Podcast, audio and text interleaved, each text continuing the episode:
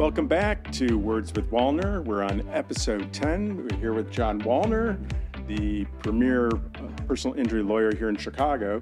And today we're going to talk about current legal events that are happening in Illinois.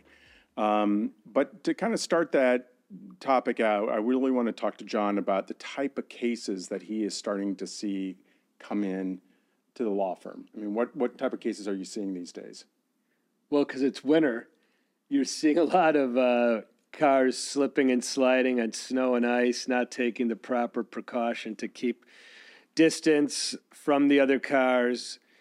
Um, drivers are really their equipment maybe the tires aren't prepared for the snow and the ice so they're losing traction or drivers are not used to driving in snow and ice of course you have the slip and falls landlords landlords not taking care of their properties not taking care of the dripping of drain pipes that go into public ways that cause a hazard for their tenants or people coming to visit the tenants so slip and falls fractured hips and then you have like the pothole deviations in the properties that were never filled in. So now they're filling in with water that frozen over.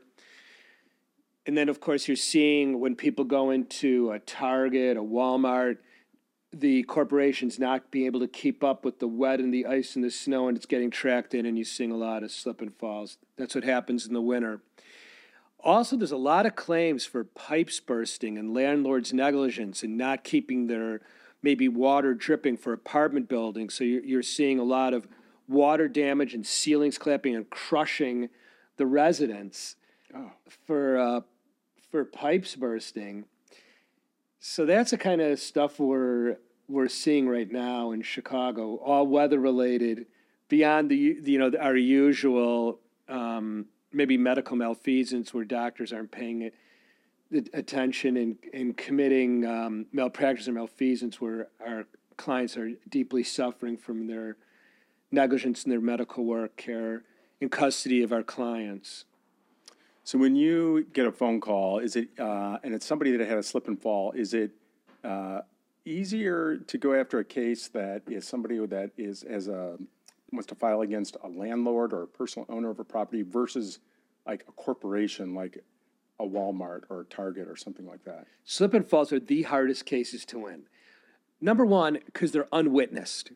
Mostly they're unwitnessed. And the only saving grace you have on a slip and fall is if the like a camera over a camera saw it in Home Depot, Target, or Jewel to confirm it. Of course, you have a 90% chance or better of winning if an ambulance actually came to the scene, saw you on the ground, and picked you up. Or if you get these ring doorbells, slip and falls, the biggest problem is you need a witness of some and, and an impartial witness, not a friend or relative. And then you have to, because the call may not come to us immediately, you've got to go and find this defect and make evidence out of it. Like like if they come to us six months later, if they're falling and slipping on ice and snow, it's almost impossible to win that case. Or if a a, a plow truck plowed the Walmart parking lot, but they did so in a negligent manner. They put um, they they put like moguls in in the parking lot, yeah. and then the sun, and then it dripped, and then it froze over. It's hard to win these cases unless you have actual video or photographic proof. So they're hard. But if you have a serious injury, we'll do our best to win this case for you because when you fall and break your hip, especially an older person, your life is seriously over. Yeah. In terms of mobility, depression, anxiety that you can't do the things you were when you when you were independent. So sometimes slip and falls can be very um, devastating on an older person. Okay. So uh, I know in the past we've talked about gaining access to the video.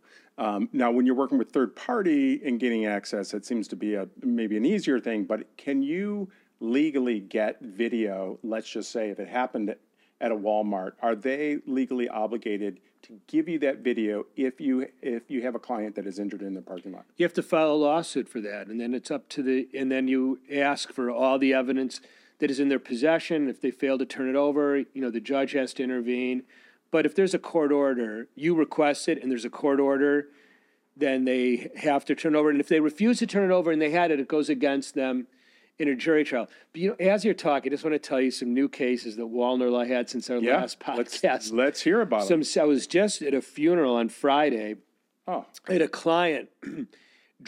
a there was a disabled car on the road, and my client, uh, four people in the car, was was driving on the road, and a drunk and we slowed down due to a disabled tra- car, and this drunk driver hit us and killed two of my clients in the car. And, and just the sad part, Friday, I was at the funeral of Miss Monroe, who left two minor children and one adult children. And just once again, we've talked about this before, it's just devastating to feel it and shake the hands of all the relatives and to hug them and be with them. Drunk driving is still a blight on this uh, in Chicagoland area. We had five citizens were on the corner of Wabash and Ontario in the city of Chicago, and a, a bunch of um, young kids sitting on top of the car, driving wildly, went through a red light.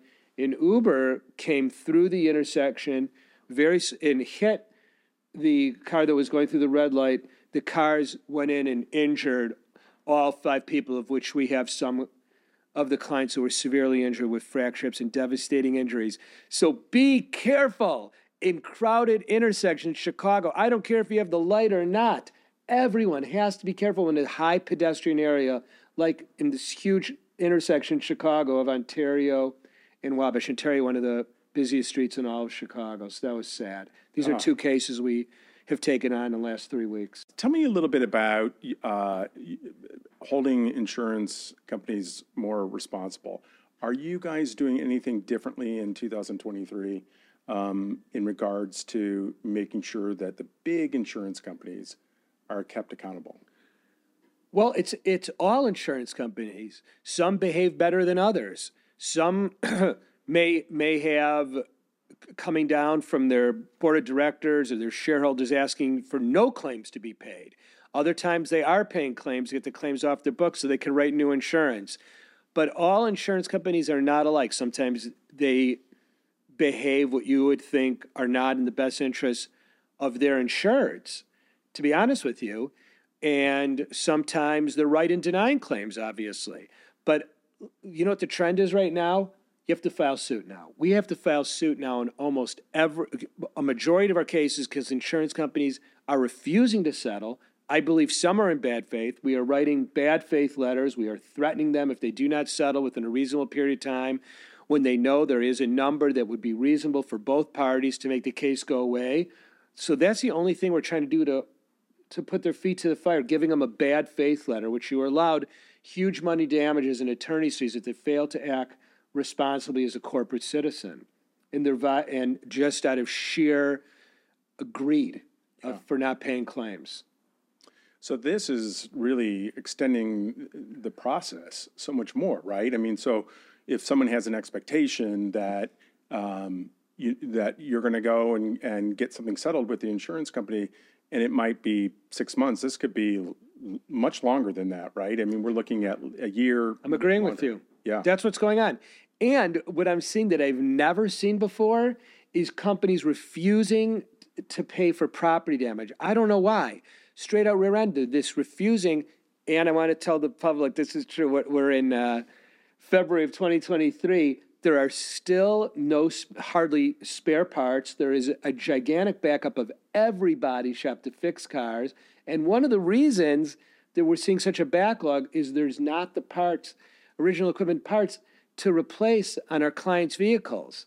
It is sad. And then there's a lot of contracts where insurance companies won't give you a rental car for more than 30 days, and you have to fight to get more days. Mm. But contractually, your hands are tied. So I, I, I don't know if we've discussed this before. Yeah. A, dr- a drunk driver, out of control, hits my son's car in front of our house. We, my son was in it, it was parked, it was midnight.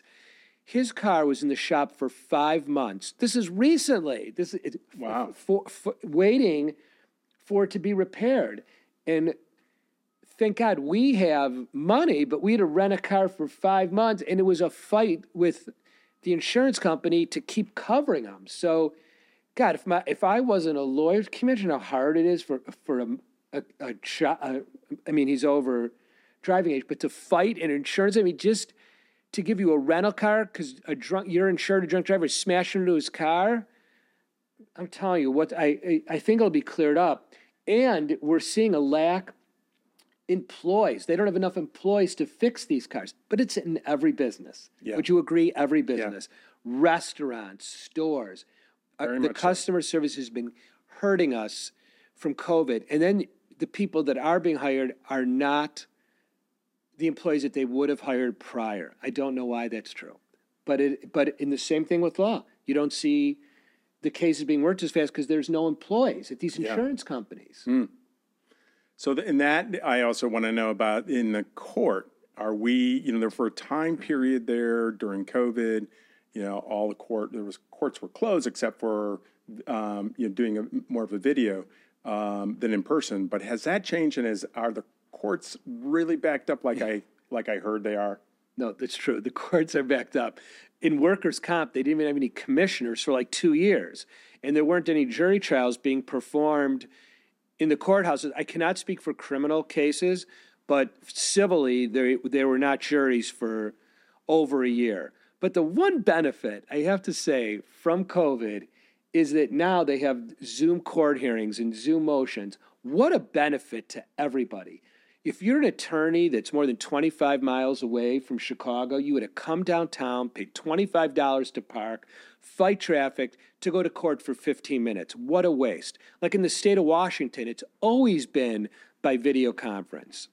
This is a boon. Like we if you have we're in the city of Chicago, Cook County, but if you have to go to Kane County or to Joliet or far in Lake County, to be able to have a video conference with the judge, with the opposing counsel, this should have been done years ago. Years ago. I'm talking 10 years ago. This is horrible what it was in the past. I, I think there is a great benefit now. What's the difference if you're on Zoom or in court for a motion? And it's the same thing for depositions.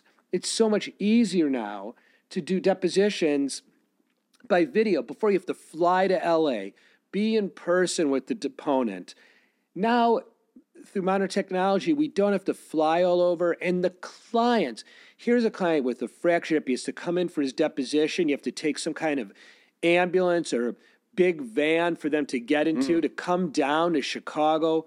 What a pain. And now we're doing depositions in their homes, and the, the court reporters are doing video deps in an alternative location. So the one good thing out of COVID is we're it's Yeah. making more sense, and the clients, the lawyers' times it better use. Going to court, twenty miles away, even if you live in the, even if you are in the loop, you got to take the time to walk from one thirty five LaSalle to twenty five West Washington, go up the elevator to the twentieth floor, sit around with a hundred lawyers, wait for your time, walk back to court. To go to court for 15 minutes sometimes takes two hours. So this, I am so happy the way things are being done now. Maybe people disagree with me, but I think it's fantastic. Great. That's uh, that's a, uh, something in the right direction. I, think, believe so. Definitely for Illinois. I wish it would go for the f- forever like this. Yeah. Don't make someone come 50 miles to come to court for 15 minutes. That's great.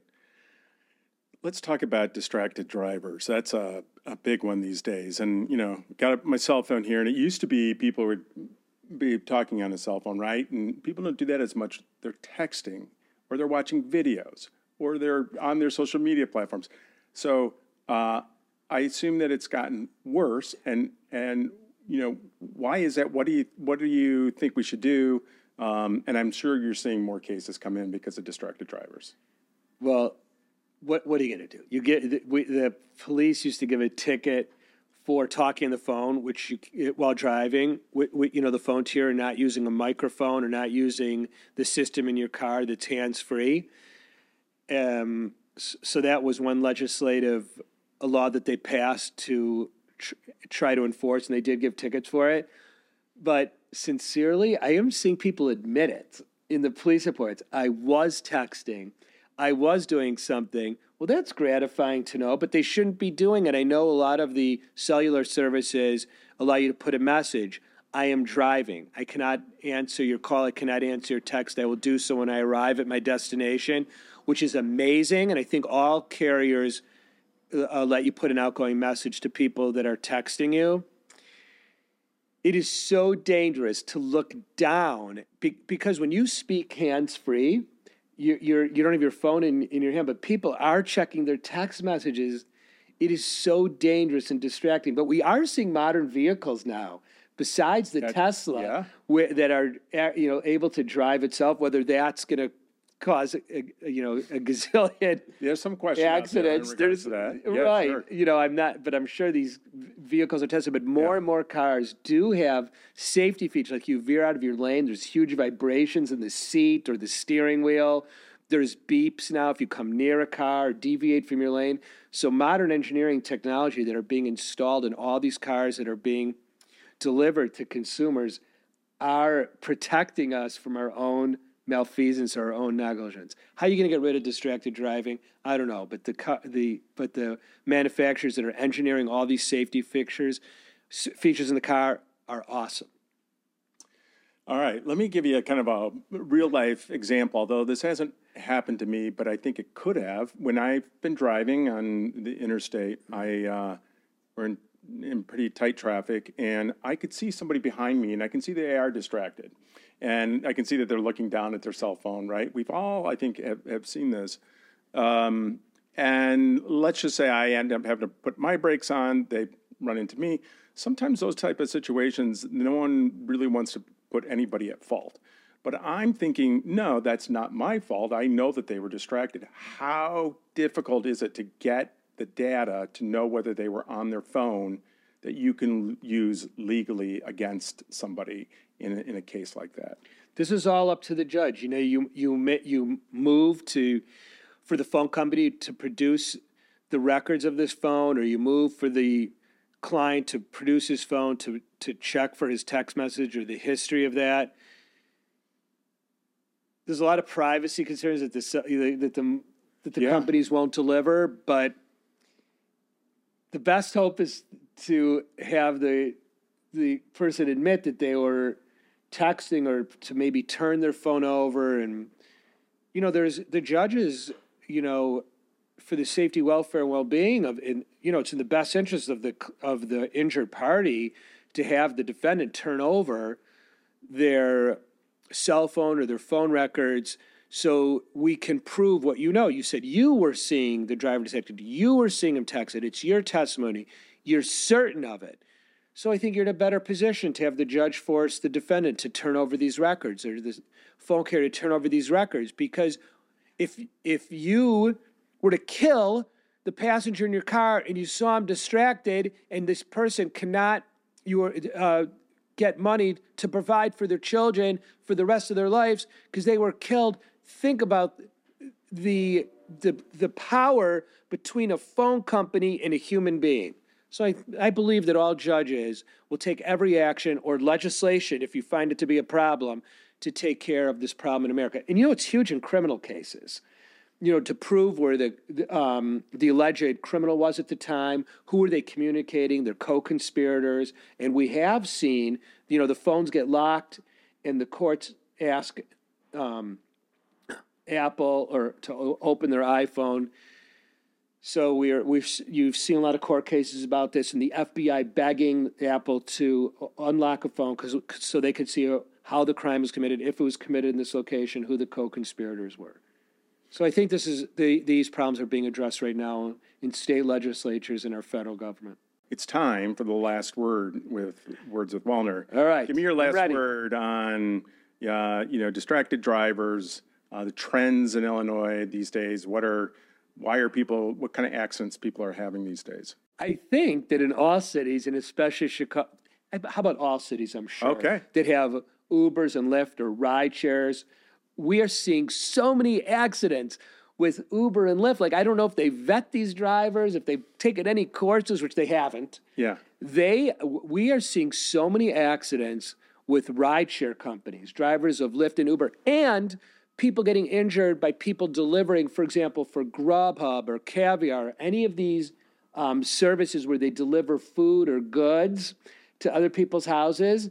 you are seeing more accidents from them. It is true. There's a lot of kids, not mature, maybe not a, a great driver, that think, what a great way to make money. Between classes, I'll drive for Grubhub and I'll and I'll make some money. Meanwhile, as they're looking for the address, they're driving all over. And think about this: there's so many uh, drivers delivering without even passing them, looking for addresses, being distracted, not being a professional driver, not having the right training, the maturity, the dexterity to be safe to others on the road. So we are seeing an insane amount of ride share accidents or app based ride services accidents.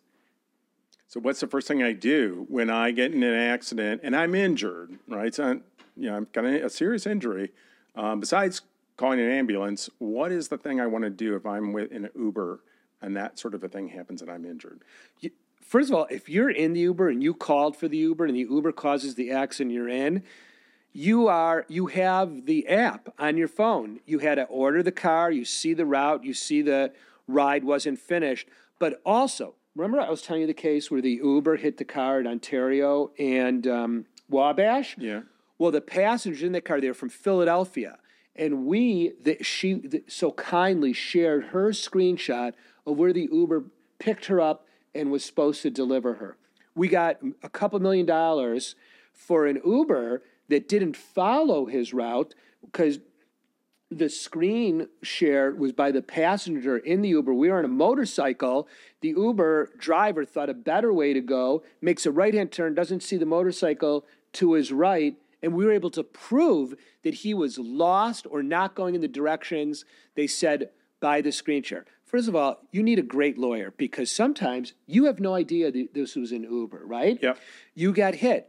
But when but lawyers can tell by the, first of all, a lot of Uber or rideshare they lease their cars from services um, that lease them the car, and Uber pays you know a portion of the lease, and we can tell right away if it's a rideshare service on the police report, and we could tell by like you may think oh, some junk insurance, but we could tell it's a ride share. We'll see on the police report. We'll talk to the other parties when we have a feeling about it. We'll talk to our clients and we'll see it's huge insurance. Millions of dollars on these ride share companies. First of all, they're publicly traded. So who cares what the insurance is? They have billions of dollars yeah. to satisfy the ins- to satisfy the damages that their negligent drivers cause. All right. So if I'm injured, how do I get a hold of Jon Walner? You can go on the website, walnerlaw.com, call us at 312 8 million, or text us at 312 8 million. And we are available 24 hours a day through our super duper answering service that are trained paralegals after hours. So we look forward to helping you and answering any questions you might have. It doesn't hurt us to answer all the questions you might have. That's what we're trained for. And we enjoy hearing your questions and educating you, the consumer, even if you don't have a case.